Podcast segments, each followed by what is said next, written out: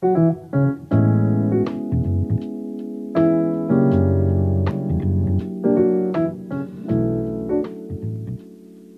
dasar dari sebuah karir. Pada kesempatan kali ini saya akan membahas tentang bagaimana meletakkan fondasi atau dasar-dasar yang amat sangat penting dibutuhkan agar karir dalam dunia kerja atau dunia usaha akan menjadi semakin cemerlang. Nah, sebelum kita mulai, kita harus membahas dulu tentang paradigma dunia kerja. Ada dua macam orang yang dalam bekerja ya. Ada yang mencari penghasilan, gaji, dan ada yang mencari karir. Nah, bedanya apa ini gaji dan karir? Kalau gaji itu ya otomatis eh, cara berpikir atau konsepnya orang yang mencari gaji itu di mana dia bisa mendapatkan penghasilan lebih baik, dia bisa pindah ke situ. Ini sering terjadi ya di dunia kerja, terutama saat dia udah kerja lama ya, udah kerja lama di satu tempat, tiba-tiba ada orang yang menawarkan penghasilan yang lebih baik, gaji yang lebih baik. Otomatis langsung pindah. Kenapa? Karena ya ini gajinya lebih bagus, penghasilannya lebih tinggi buat saya. Nah, apakah mindset seperti ini benar? benar-benar enggak sih dan juga enggak benar-benar juga kenapa karena uh, kita harus memperhatikan beberapa faktor ketika kita masuk ke dunia kerja yang baru otomatis kita harus meriset segala sesuatunya dari nol lagi. Mulai belajar lagi dan lalu mulai beradaptasi lagi dengan lingkungan kerja yang baru mulai beradaptasi lagi dengan eh, pemimpin-pemimpin yang baru atau mungkin rekan-rekan kerja yang baru ya. Belum tentu itu pun akan cocok dan harmonis dengan kita membawa nuansa atau lingkungan kerja yang baik untuk kita. Saya punya beberapa eh, rekan dan kerabat yang sudah bekerja cukup lama di sebuah badan usaha, sebuah kafe lah. Ya uh, dia itu sudah mendapatkan posisi yang cukup bagus dipercaya sekali oleh bosnya namun suatu hari datang kesempatan dari pelanggan yang suka datang untuk nongkrong di kafenya menawarkan bahwa nih saya juga mau buka kafe seperti ini bisa nggak kamu yang running kafenya, kamu yang jalanin kafenya, nanti saya kasih kamu penghasilan lebih tinggi daripada kamu di sini. Nah, mendengar iming-iming atas penghasilan yang lebih baik itu dia tergiur. Kan? Nah, ini notabene ya, tempatnya ini baru. Dan tempat yang dia kerja ini adalah uh, kafe yang sudah cukup uh, ada namanya Lalu akhirnya dia memutuskan untuk pindah. Setelah pindah ternyata baru satu tahun di sana kafenya menuruni penurunan ya mengalami penurunan sepi sepi dan akhirnya di tahun yang kedua tempat itu terpaksa harus tutup teman saya ini sangat menyesal sekali kenapa dia harus pindah dari tempat kerjanya yang dulu. Padahal mungkin dulu kalau dia lanjutkan di situ karirnya mungkin sudah jauh lebih bagus lagi daripada saat ini. Jadi itu, terkadang orang ketika mendengar tawaran gaji atau penghasilan yang lebih tinggi dan lebih baik, tergiur untuk pindah dan mengesampingkan fakta-fakta bahwa di tempat baru itu mungkin saja ada tantangan baru yang lebih berat dan belum tentu cocok untuk dirinya. Nah, perbedaannya dengan karir, karir itu dibangun. Inilah saya juga mau membahas tentang kenapa sih angka kemiskinan itu di setiap negara itu lebih tinggi. Karena mungkin para pekerja memiliki mindset cara berpikir kebanyakan untuk mengejar gaji, bukan untuk membangun karirnya. Padahal kalau kita mau pikir-pikir ya, kalau kita punya mindset orientasinya itu adalah untuk mengejar gaji yang tinggi, ini sebenarnya juga ada faktor ketidakamanan. Gaji tinggi otomatis pengeluaran akan jadi lebih tinggi. Ya, Anda tidak bisa menyamakan pengeluaran seorang dokter dengan pengeluaran seorang tukang parkir. Sudah pasti berbeda. Penghasilan seorang dokter dan penghasilan tukang parkir pun juga sudah pasti berbeda. Pengeluaran tinggi itu bisa terjadi karena apa? Karena ada keinginan yang lebih banyak sudah pasti. Karena ada keinginan, kebutuhannya pun akan bertambah. Nah, faktor tidak aman berikutnya lagi adalah PHK. Seperti yang dialami teman yang saya ceritakan tadi. Jadi sudah mendapatkan gaji yang lebih tinggi, ternyata ada faktor-faktor lain yang membuat uh, pekerjaannya itu menjadi tidak stabil dan akhirnya dia harus di PHK. Nah di PHK ini pun juga sebenarnya ada menurut saya saya mengkategorikannya ada tiga penyebab pemutusan hubungan kerja ini PHK. Ada inner, outer, sama nature. Inner itu keinginan uh, faktor penyebab dari dalam. Misalkan ya mau resign, ya mungkin tidak cocok dengan tempat kerja yang lama. Nah ini ini ini masih oke. Okay tidak cocok dengan tempat kerja yang lama, mungkin tidak cocok dengan pemimpinnya, tidak cocok dengan rekan-rekan kerjanya, tidak cocok dengan lingkungannya, itu bisa jadi bisa jadi alasan uh, dalam inner. Ada juga alasan yang outer. Outer itu yang dari luar, diberhentikan. Mungkin diberhentikan ini kan mungkin karena kinerjanya yang turun, produktivitasnya yang kurang, caranya bersikap yang kurang baik, dan lalu problem-problem di dalam lingkungan kerja mungkin uh, sikut-sikutan dan akhirnya membuat satu lingkungan kerja itu tidak harmonis. Ya, ini sebenarnya kembali lagi ke sikap sama aja sih ya.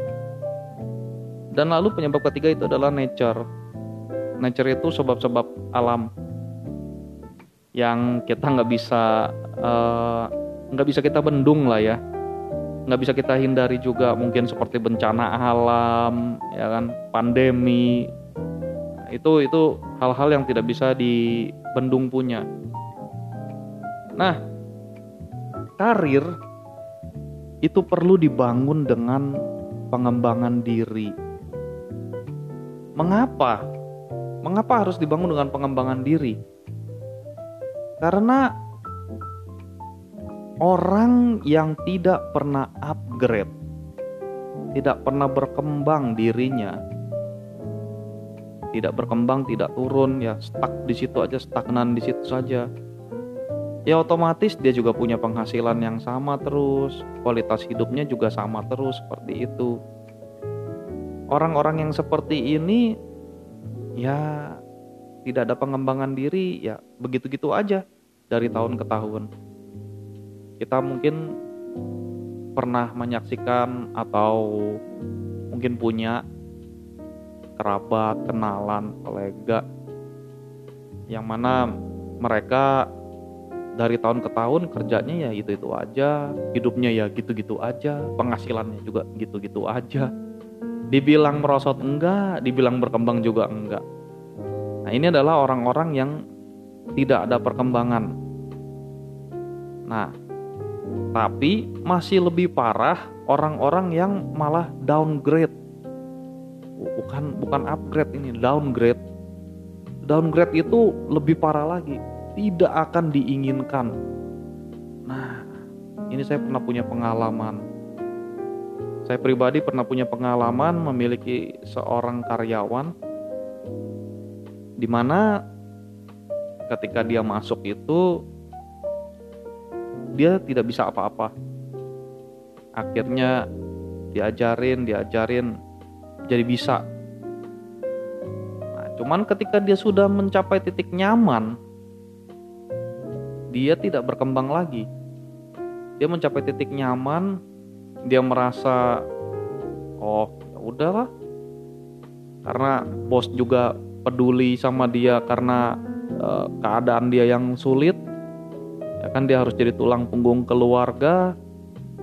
Dan dia masih punya adik-adik yang harus dibiayain. Jadi uh, dia nyantai. Dia nyantai dia tidak mencari cara gimana supaya produktivitasnya naik. Dan lalu pelan-pelan mulai suka berbohong, lalu uh, mencuri-curi waktu istirahat, diperpanjang, alasannya sholat padahal tidur di musola. Itu sering terjadi yang seperti itu. Ini adalah downgrade, bukan pengembangan diri, malah kemerosotan diri, downgrade. Orang-orang yang mendowngrade dirinya, tentu saja akan mengalami kesulitan. Dia tidak akan diinginkan. Sebagai contoh, misalkan uh, saya suka kasih analogi ya. Katakan saja sebuah smartphone, sebuah handphone. Kalau Anda diminta untuk membeli handphone seharga 5 juta rupiah, tetapi kualitasnya adalah kualitas handphone yang masih ada teknologinya itu mungkin yang baru di tahun 2008, 2007 gitu. Yang belum smartphone lah. Sudah berwarna tapi bukan smartphone dan lalu uh, kameranya cuman uh, satu megapiksel atau dua megapiksel yang masih jelek lah zaman dulu punya. Anda akan mungkin berpikir ribuan kali. Karena apa dengan uang yang sama, saya bisa mendapatkan kualitas smartphone yang lebih baik. Yang sudah Android ya, yang sudah lebih canggih. Bisa saya install banyak apps di dalam situ. Jadi, orang-orang yang grade-nya di bawah itu tidak mungkin akan diinginkan oleh uh, para bos, para pemimpin dan para pengusaha. Kenapa? Karena cara berpikir pengusaha simple, gampang. Bahwa saya meminimalisir pengeluaran saya dan saya mau mendapatkan pemasukan yang maksimal. Dan segala sesuatu yang bisa mengeluarkan uang yang tidak efektif itu pasti akan dieliminasi. Itu karena biaya-biaya ini uh, yang tidak perlu harus dipangkas. Karena tidak sehat untuk sebuah usaha. Jadi kalau seorang karyawan itu dia malah mendowngrade dirinya otomatis dia akan menjadi beban bukan menjadi aset. Dia akan menjadi liabilitas menjadi beban bagi uh, perusahaan. Nah, beban-beban yang seperti ini pasti harus dieliminasi. Nah, yang terakhir ini adalah orang yang makin upgrade. Orang yang lebih suka upgrade, suka mengupgrade dirinya, itu pasti seribu persen akan makin dicari dan makin dibutuhkan. Itulah kenapa saya katakan tadi sebelumnya bahwa karir itu perlu dibangun dengan pengembangan diri. Saya punya sebuah cerita menarik tentang perbedaan orang yang membangun karir dengan yang mencari gaji tinggi, gaji besar. Katakan ada dua orang pemuda bernama Bambang dan Joko. Mungkin ada beberapa dari teman-teman yang sudah pernah mendengar cerita ini tapi saya akan menceritakan kembali secara singkat. Ada sebuah desa.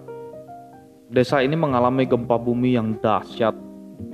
Lalu membuat desa ini terbelah dan akhirnya belahannya itu dialiri air dan menjadi sebuah sungai. Sebuah sungai yang berjarak 100 meter. Memisahkan desa itu menjadi area dua area. Nah, para penduduk yang tadinya mudah mengakses untuk pergi ke bagian yang lain menjadi kesulitan karena adanya sungai baru ini karena gempa bumi ini. Lalu dua orang sahabat ini si Bambang dan si Joko memiliki ide. Si Bambang bilang ke Joko, "Jok, gimana kalau kita membangun getek?" Getek tahu ya, rakit. Nah, gimana nih kalau kita ngebangun getek? Jadi setiap penduduk yang mau ke area sana ke seberang akan menaiki getek kita atau rakit kita dan mereka membayar kita bikin harga pulang pergi. Lalu si Joko mendengar cerita Bambang, oh iya boleh juga, ya bener juga. Kenapa nggak kepikiran? Ayo deh. Akhirnya mereka berdua membangun getek. Dan lalu uh, mereka menyeberangkan orang-orang setiap menyeberang dapat duit, dapat menyeberang dapat duit. Dan lalu malam akhirnya mereka tidur dengan pulas, istirahat, pulang ke rumah. Sampai suatu ketika si Joko merasa lelah. Aduh, kenapa begini terus ya? Ya udahlah, gini aja, gini aja. Saya punya ide, saya mau membangun sebuah jembatan. Dia bilang, yang akan menghubungkan dua bagian desa ini. Ide dia ini lalu akhirnya disampaikan ke Bambang, teman baiknya. Bang, bang, Gimana kalau kita bangun jembatan aja bang? Kamu bantu saya, saya bantu kamu, nanti kalau jembatan sudah jadi kita bagi dua hasilnya. Tapi si Bambang malah mengatakan, ya elah ngapain sih Jok? Kita jadi orang tuh harus pragmatis. Kita jadi orang itu harus realistis. Yang ini aja yang jelas-jelas udah ngasilin, udah ada, ngapain?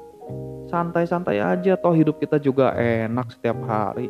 Habis narik getek ya udah pulang kita bisa minum-minum bareng ya kan? Bisa ketawa ke TV bareng. Besok pagi kita begitu lagi. Ngapain? Udahlah nggak usah. Ya kan Joko merasakan penolakan yang amat dalam di dalam hatinya aduh ditolak nih sama si Bambang nih teman baiknya tetapi dia tidak putus asa dan tidak patah semangat. Akhirnya si Joko yang membangun sendiri jembatannya. Perlahan-lahan dia membangun jembatannya sedikit demi sedikit. Ya, waktu yang dia gunakan untuk membangun jembatannya adalah waktu ketika dia sudah pulang dari menarik getek, dia pelan-pelan bangun sendiri. Si Bambang itu selalu mengatakan dan mengetawakan dia, ya elah nih orang, ya nih orang, aduh. Gitulah kira-kira. Ya dia tertawakan. Nggak asik dia sekarang. Dia nggak mau ikut-ikutan nggak asik dia. Itu lalu minggu demi minggu berlalu. Akhirnya bulan demi bulan berlalu dan jembatan yang Joko rancang dan lalu Joko kerjakan akhirnya rampung juga nah sekarang ketika jembatan itu rampung Bambang harus bersusah payah terus-menerus menarik geteknya. Sedangkan Joko tinggal menikmati hasilnya.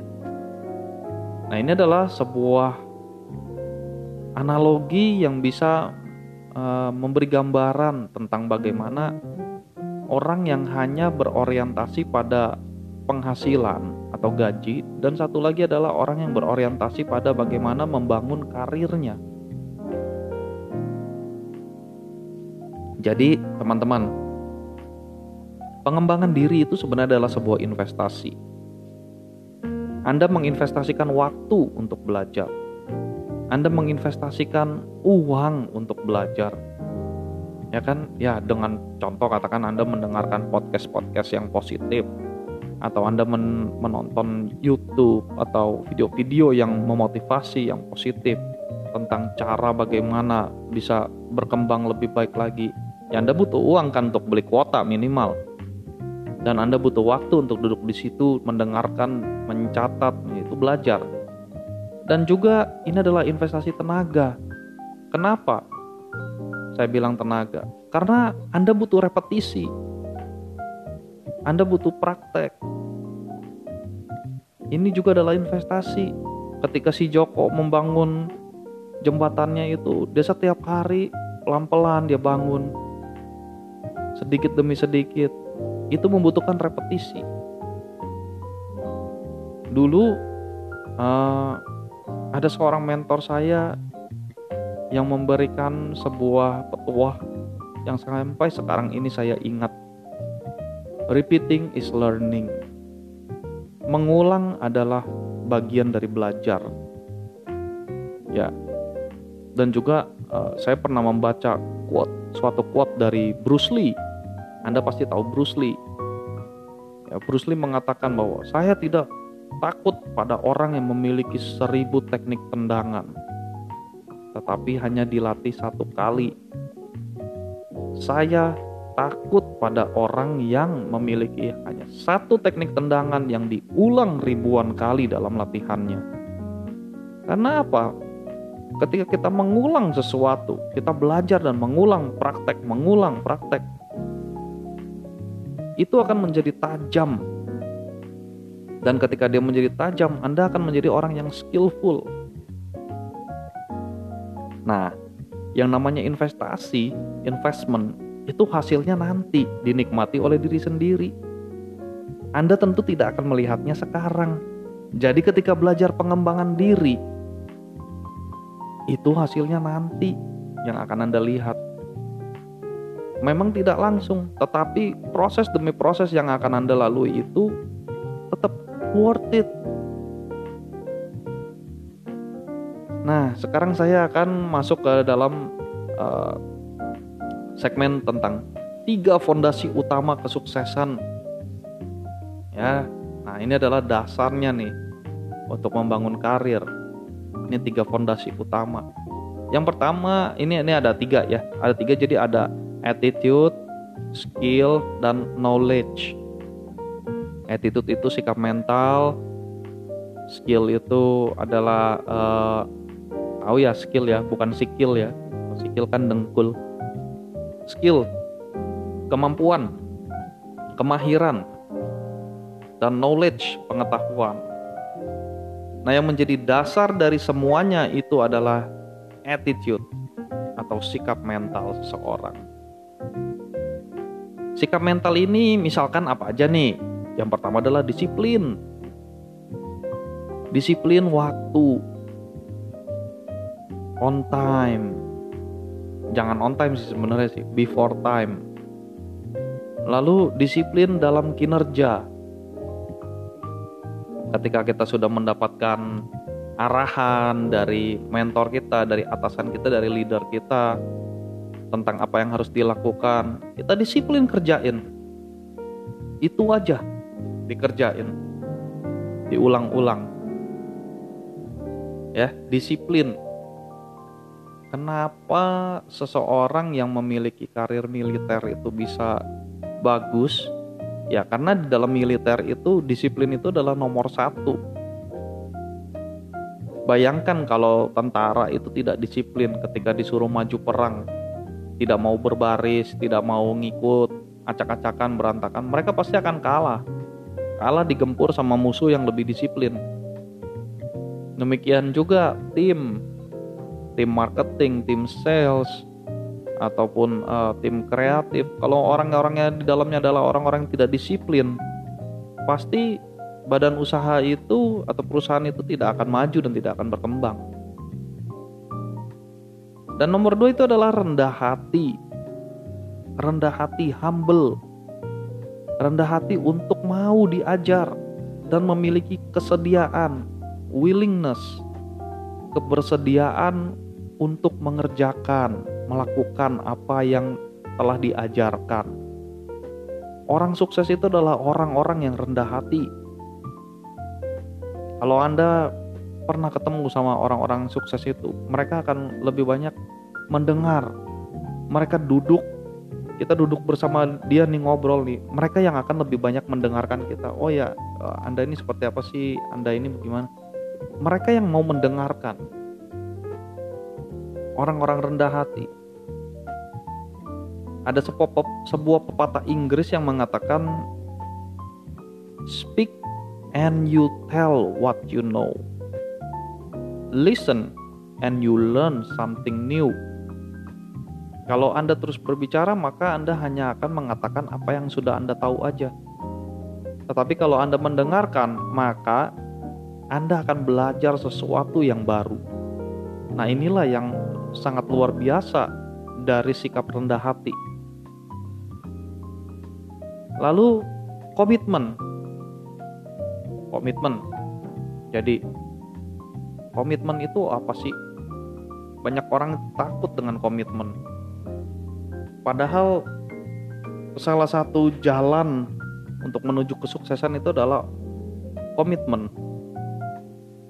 Komitmen itu erat kaitannya dengan kepercayaan, dengan trust.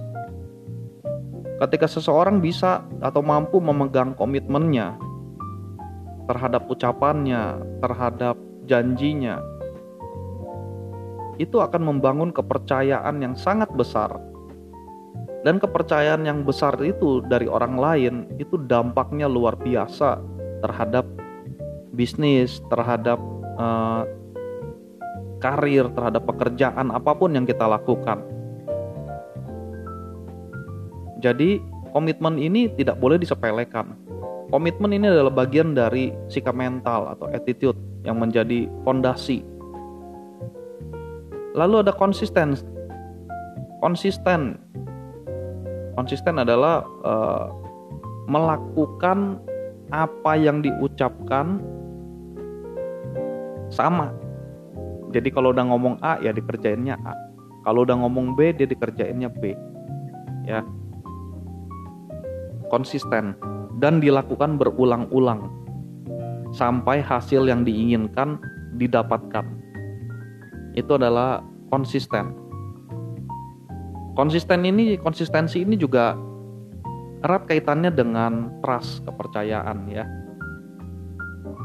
Jadi eh, sikap mental yang baik itu salah satunya ini juga harus menjadi habit atau kebiasaan kita. Habit. Habit itu muncul dari konsistensi. Nah, saya melatih konsisten itu gimana caranya? Ini saya sharing ya. Jadi setiap pagi ketika saya bangun tidur, saya berkomitmen kepada diri saya untuk merapikan tempat tidur saya sendiri. Saya tidak akan keluar dari kamar sebelum saya merapikan tempat tidur saya sendiri. Dan ini ini cara saya untuk melatih komitmen saya terhadap diri sendiri. Jadi setiap pagi secara konsisten saya lakukan itu. Setelah saya berkomitmen, saya melakukannya dengan konsisten setiap pagi. Anak-anak meniru akhirnya. Sebelumnya anak-anak dikasih tahu, "Eh, kalian pagi-pagi bangun, beresin kasur, beresin tempat tidur, jangan ditinggal berantakan begitu aja." Dimarah-marahin kayak gimana pun dia tidak melakukan Nah, tapi ketika dia melihat contoh dari bapaknya, dari ayahnya yang melakukan hal yang dikatakan, melakukan sendiri setiap pagi setiap pagi, ternyata tanpa disuruh-suruh, tanpa diminta, mereka melakukannya. Jadi kata-kata kita itu akan menjadi sangat powerful. Dipercaya orang ya orang yang kata-katanya dipercaya akan lebih mudah untuk menjual sesuatu ya kan lebih mudah untuk mendapat uh, apa namanya simpati empati dari wadah dari orang lain itu jauh lebih mudah karena kata-katanya mampu bisa dipegang dan bisa dipercaya nah kata-kata yang bisa dipegang bisa dipercaya ini lahir dari komitmen dan konsisten seseorang jadi Konsistensi ini adalah sesuatu hal yang tidak boleh diremehkan ketika Anda membangun sebuah karir. Dan lalu integritas. Apa sih integritas? Integrity is doing something right even when no one is looking at you. Integritas adalah melakukan sesuatu hal yang benar, walaupun tidak ada orang yang memperhatikan atau melihat Anda. Integritas ini juga adalah salah satu cara yang sangat powerful dalam membangun trust atau kepercayaan. Sobat karir, ketika Anda ingin membangun sebuah karir yang baik, maka Anda harus berorientasi pada integritas. Seseorang yang bisa dipercaya, seseorang yang menjaga kepercayaan itu, seperti dia menjaga matanya sendiri, itu akan sangat dipertahankan oleh bos akan sangat dipertahankan oleh pemimpin perusahaan, akan sangat dipertahankan oleh pelanggan. Integritas ini powerful dan sangat luar biasa. Kenapa saya bilang seperti menjaga matanya sendiri? Ya, dari semua organ di tubuh kita itu yang paling sensitif salah satunya adalah mata. Benar nggak? Ketika ada orang niup mata kita atau ketika apa ada air atau debu yang mau masuk ke mata kita kita akan dengan refleks dengan sangat cepat menutup mata kita. Ketika cahaya silau kita akan refleks menutup mata kita supaya tidak rusak. Itu dilakukan tanpa berpikir. Udah ibaratnya udah latah udah jadi refleks muscle memory. Demikian orang itu harus berintegre uh, me, berorientasi pada integritas. Dia harus memiliki integritas, menjaga integritasnya itu seperti dia menjaga matanya itu. Walaupun ada kesempatan untuk uh, mencuri misalkan ya kan? Wah bos nggak ngeliat nih. Mencuri waktu kek mencuri barang kek ya. Apa pun itu. Tetapi tidak dilakukan. Karena apa? Anda hanya akan menikmati hasilnya itu dalam jangka pendek.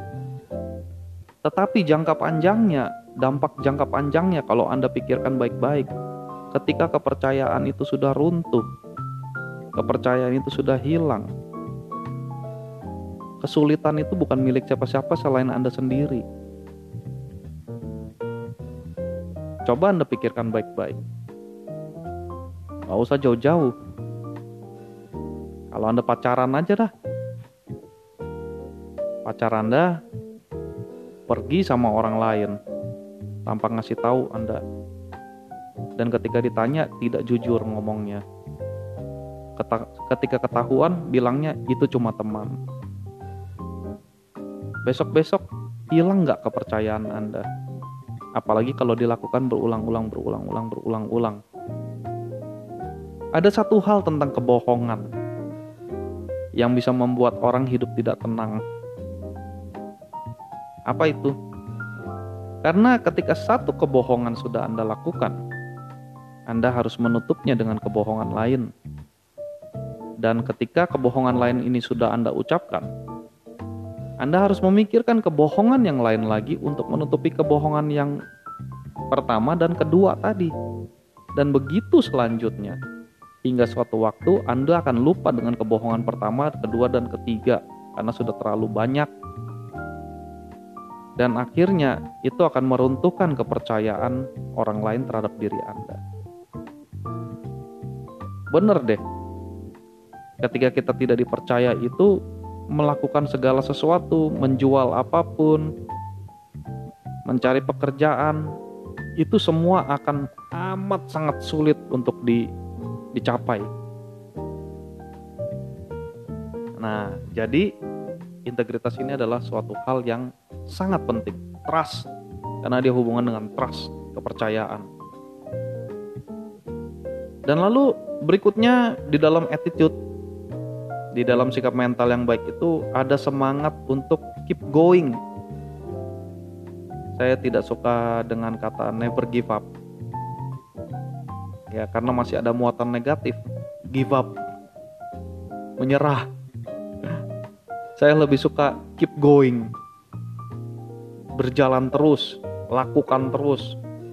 Jangan banyak pikir. Hajar aja. Jalanin aja belajar selama perjalanan itu. Nah itu saya lebih suka kata keep going. Dan lalu ada uh, perhatian. Perhatian dalam arti di sini adalah uh, awareness attention. Ini adalah sikap salah satu sikap mental loh awareness attention ya.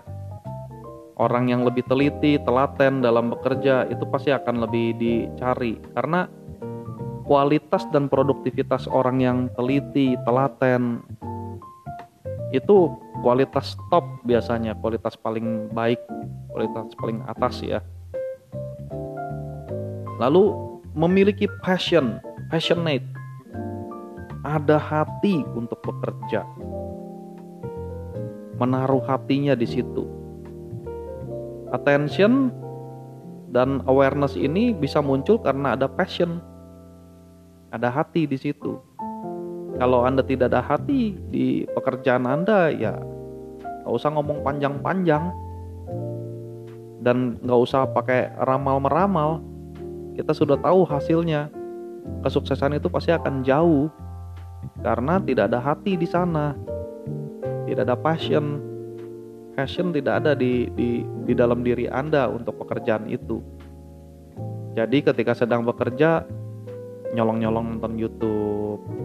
Ketika sedang bekerja, nyolong-nyolong main game. Itu tanda bahwa Anda tidak ada passion dalam bekerja. Nah, passion ini bisa datang dari mana sih? Passion ini sebenarnya bisa datang dari kebutuhan kebutuhan, dan lalu impian. Anda harus punya sense of urgency. Saya mau mencapai impian saya, saya mau uh, sukses, mau jadi orang berhasil. Itu kenapa? Apa sih yang mendorong saya supaya saya mau jadi orang sukses, supaya saya mau jadi orang berhasil, supaya saya punya karir bagus? Apa sih yang mendorong saya buat itu? Dan lalu mau ke saya capai kapan kesuksesan itu, keberhasilan itu? Apakah sekarang atau nanti-nanti dulu? Dalam jangka waktu yang panjang nggak dapat pun nggak apa-apa gitu. Nah, kalau tidak ada sense of urgent, sense of urgency, rasa kebutuhan yang amat sangat dalam untuk kesuksesan atau keberhasilan, maka mustahil akan ada passion, akan ada hati untuk bekerja di sana. Dan kalau sudah tidak ada hati, maka tidak akan ada perhatian, ketelitian atau telaten, itu pasti hilang. Nah, dan lalu Anda juga harus memiliki sense of accomplishment. Kalau di militer nih, kita sering dengar ya kalau main-main game yang militer atau apa itu tentang mission complete. Ya, sebuah misi yang dikasih, sebuah operasi yang dikasih oleh atasan itu hukumnya wajib untuk diselesaikan, untuk komplit. Demikian juga tugas atau pekerjaan apa pun yang diberikan kepada kita, kita harus memiliki sense of accomplishment Lawannya dari sense of accomplishment ini adalah penundaan. Postpone, menunda, menunda. Nanti aja deh, ntar aja dah. Habis ini dah, nanti dah. Nah, orang yang terlalu sering menunda biasanya akan stres sendiri. Kenapa bisa stres sendiri? Karena pekerjaannya menumpuk, jadi banyak Padahal kalau dikerjain aja tanpa banyak mikir, just do it. Keep going, just do it. Lakukan aja. Oh dia akan selesai lama-lama. Satu pekerjaan itu jadi semakin berat ketika kita lebih banyak mikirnya daripada ngerjainnya. Aduh, kok dikasih lagi sih? Aduh, kok dapat lagi sih? Ya itulah. Karena tidak ada accomplishment, sense of accomplishment di situ. Dan lalu good hearted, berbaik hati atau berhati baik, penolong. Ini adalah satu sikap mental saya sebenarnya agak kecewa dengan sistem pendidikan kita di Indonesia ya. Sistem pendidikan kita di Indonesia menitik beratkan pada persaingan. Anda lihat aja iklan-iklan dari sekolah atau apa, itu pasti akan bicara tentang persaingan. Persaingan di depan nanti akan semakin berat. Oleh karena itu, anak-anak harus dibekali kemampuan berbahasa yang baik, ada makanya sekolah kami menyediakan ada bahasa Inggris, bahasa Mandarin, ya kan bahasa alien juga ada nanti. Ya itu karena persaingan. Sikap bersaing itu membuat orang merasa dirinya harus lebih unggul. Apakah ini baik atau enggak? Uh, tergantung kita mulai dari sisi mana sih ya. Sebenarnya Anda tidak perlu menjadi unggul. Kita ini tidak perlu menjadi unggul. Kita ini harus memiliki kemampuan untuk bekerja sama. Kita ini harus memiliki kemampuan untuk saling membantu satu sama lain. Karena ketika kita berjuang sebagai tim, kita berjuang dalam satu kelompok, itu ketika tujuan kelompok, tujuan tim atau kepentingan umum tercapai, otomatis kepentingan pribadi pun juga akan tercapai.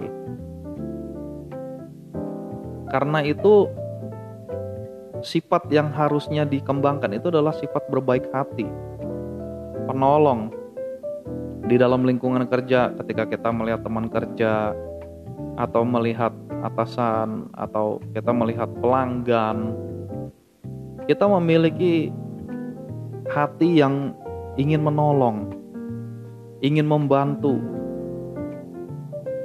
Jadi uh, hati yang empati.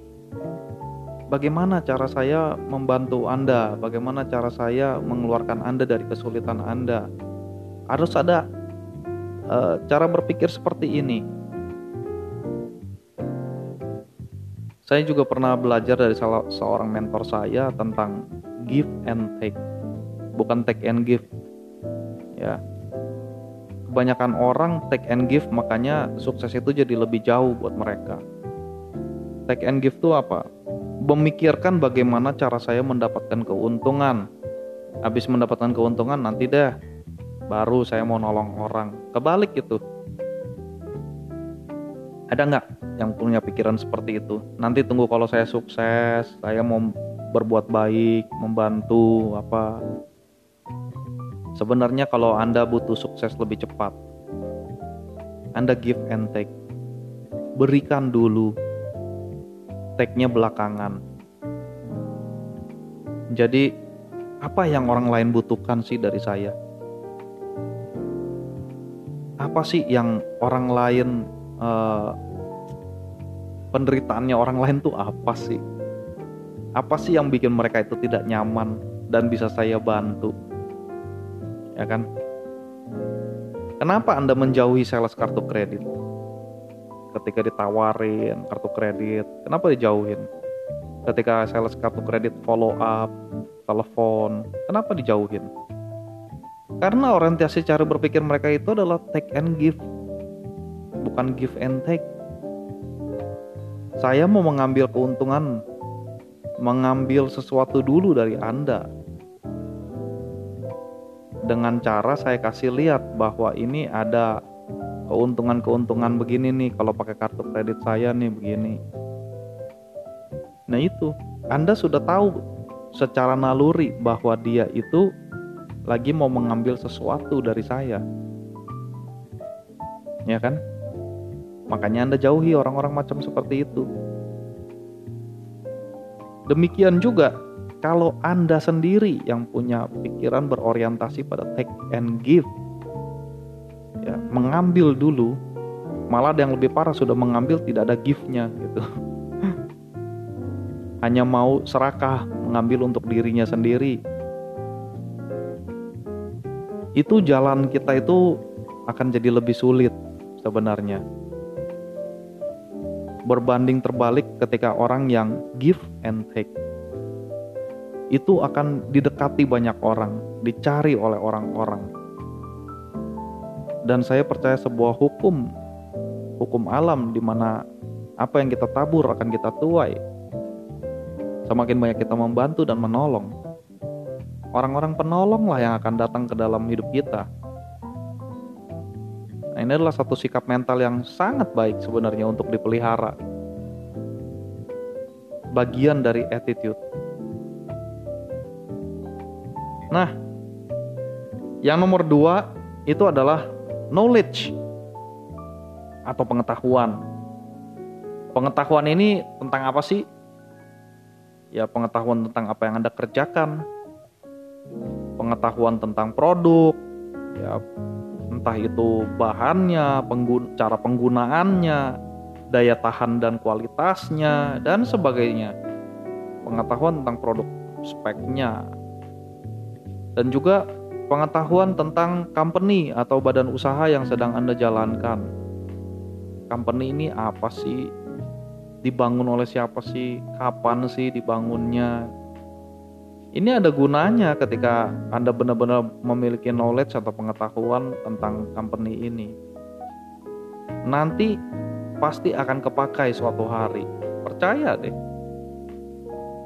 Lalu knowledge tentang sistem penjualan, ya misalkan kalau anda bekerja sebagai seorang sales atau marketing pengetahuan tentang sistem penjualan di online marketplace itu seperti apa sih apa yang perlu saya buka apa yang perlu saya ganti settingannya cara masukin barangnya gimana cara menulis stoknya di mana ya itu tentang e, cara penjualan di online atau marketplace Lalu bagaimana cara penjualan yang one on one, face to face, ya yang satu satu berhadapan nih dengan dengan pelanggan. Nah one on one ini biasanya berguna untuk penjualan yang retail langsung ketika orang datang ke toko, ya kan. Lalu kita melayani apa yang harus kita kasih tahu, ya kan. Kita jadi orang yang uh, helpful, mem memberitahukan tentang produk apa yang kita jual, apa yang sebenarnya pelanggan ingin tahu tentang produk kita dan apa yang pelanggan butuhkan sebenarnya. Lalu bagaimana berhadapan dengan orang-orang yang akan menjadi distributor atau orang-orang yang mungkin mau mengambil banyak untuk dijual lagi. Terus bagaimana cara pembukuan, ini knowledge juga penting, tetapi dia ada di nomor dua. Dan lalu uh, strategi, strategi marketing, memahami kebutuhan orang itu apa, kesampingkan dulu kebutuhan tentang diri kita. Ya kita maunya kan dia closing ya, close the sales atau membeli.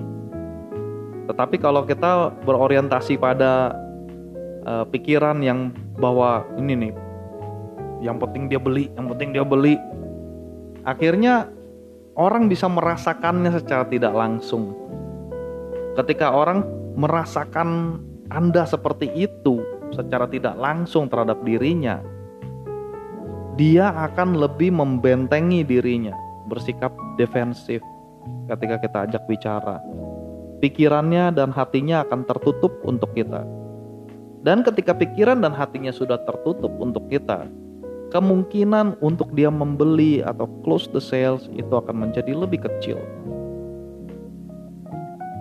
Nah, ini adalah pengetahuan pengetahuan teknikal, teknis ya yang yang perlu diketahui. Dan lalu ada skill. Skill atau kemampuan. Ini yang ketiga nih. Skillnya itu termasuk dalam apa aja sih? misalkan prospecting Prospecting adalah cara mendekati calon pembeli. Uh, ada tiga macam, ada cool prospecting, ada warm prospecting, ada hot prospecting. Ya, cool prospecting itu adalah orang-orang yang tidak kita kenal. Ya, kalau Anda misalkan uh, pernah jalan-jalan di mall gitu, ada orang-orang yang boleh bapak silakan nyari apa nih pak? Ini begini kita ada produk ini itu cool prospecting. Ya jadi dari orang-orang yang tidak dikenal. Dan lalu ada warm prospecting. Warm prospecting adalah orang-orang yang dikenal tetapi belum membeli nah ini udah udah pernah nih misalkan uh, pernah datang ya atau pernah kenal. Nah ini adalah warm prospect. Lalu ada hot prospecting. Hot prospecting adalah orang-orang yang sudah membeli beberapa kali. Terus mungkin dia uh, nggak membeli lagi ya kan? Itu kita masuk lagi ke diri dia. Eh gimana kabarnya? Apa uh, sekarang gimana bisnisnya gimana? Jalannya? Keluarga gimana? Ya kita tanyain seperti itu. Lalu nanti terakhir baru masuk ke soal penjualan. Itu adalah hot prospecting. Yang kita tahu orang ini pasti membeli kalau kita hubungi. Ini adalah hot prospecting.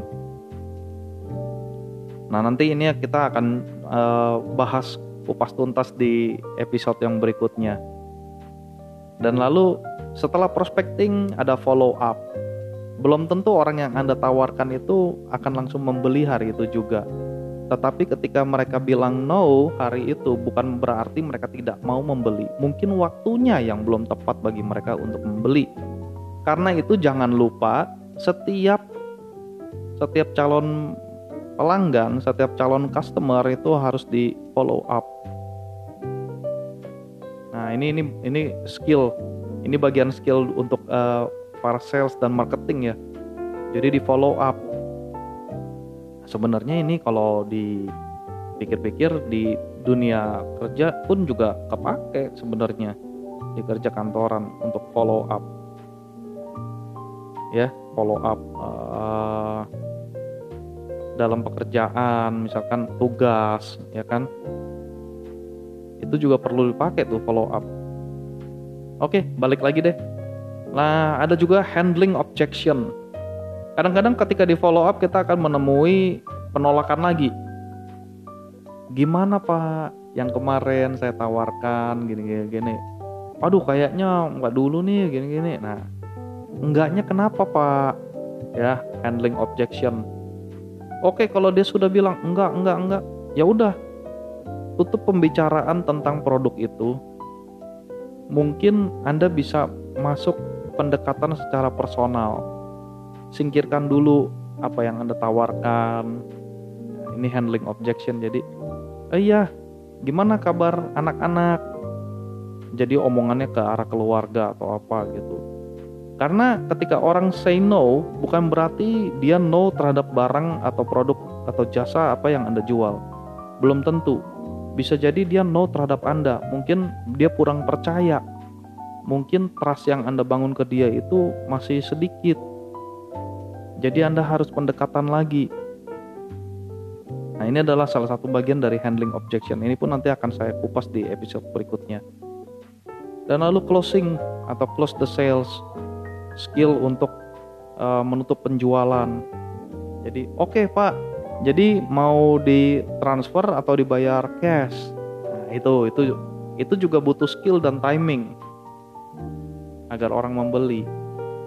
Dan lalu ada skill administratif ya, bagaimana cara memasukkan itu ke dalam pembukuan, uh, bagaimana cara menghitung apa stok dan yang lain-lain. Ini adalah uh, skill yang bisa dipelajari. Jadi tiga ini adalah fondasi paling penting. Attitude, knowledge, dan skill. Ini adalah bagian dari pengembangan diri. Ketika kita mengejar sebuah karir, kita membangun sebuah karir yang baik di masa untuk masa depan kita, tiga hal ini tidak boleh dilupakan. Tiga hal ini harus terus dikembangkan, harus terus diasah sampai benar-benar jadi jadi refleksnya kita muscle memorinya kita Kira-kira begitu teman-teman. Semoga uh, pembahasan di podcast saya kali ini membawa banyak manfaat ya buat teman-teman sekalian. Dan saya uh, berusaha lebih baik lagi untuk memberikan hal-hal yang lebih positif. Terima kasih sudah mendengarkan.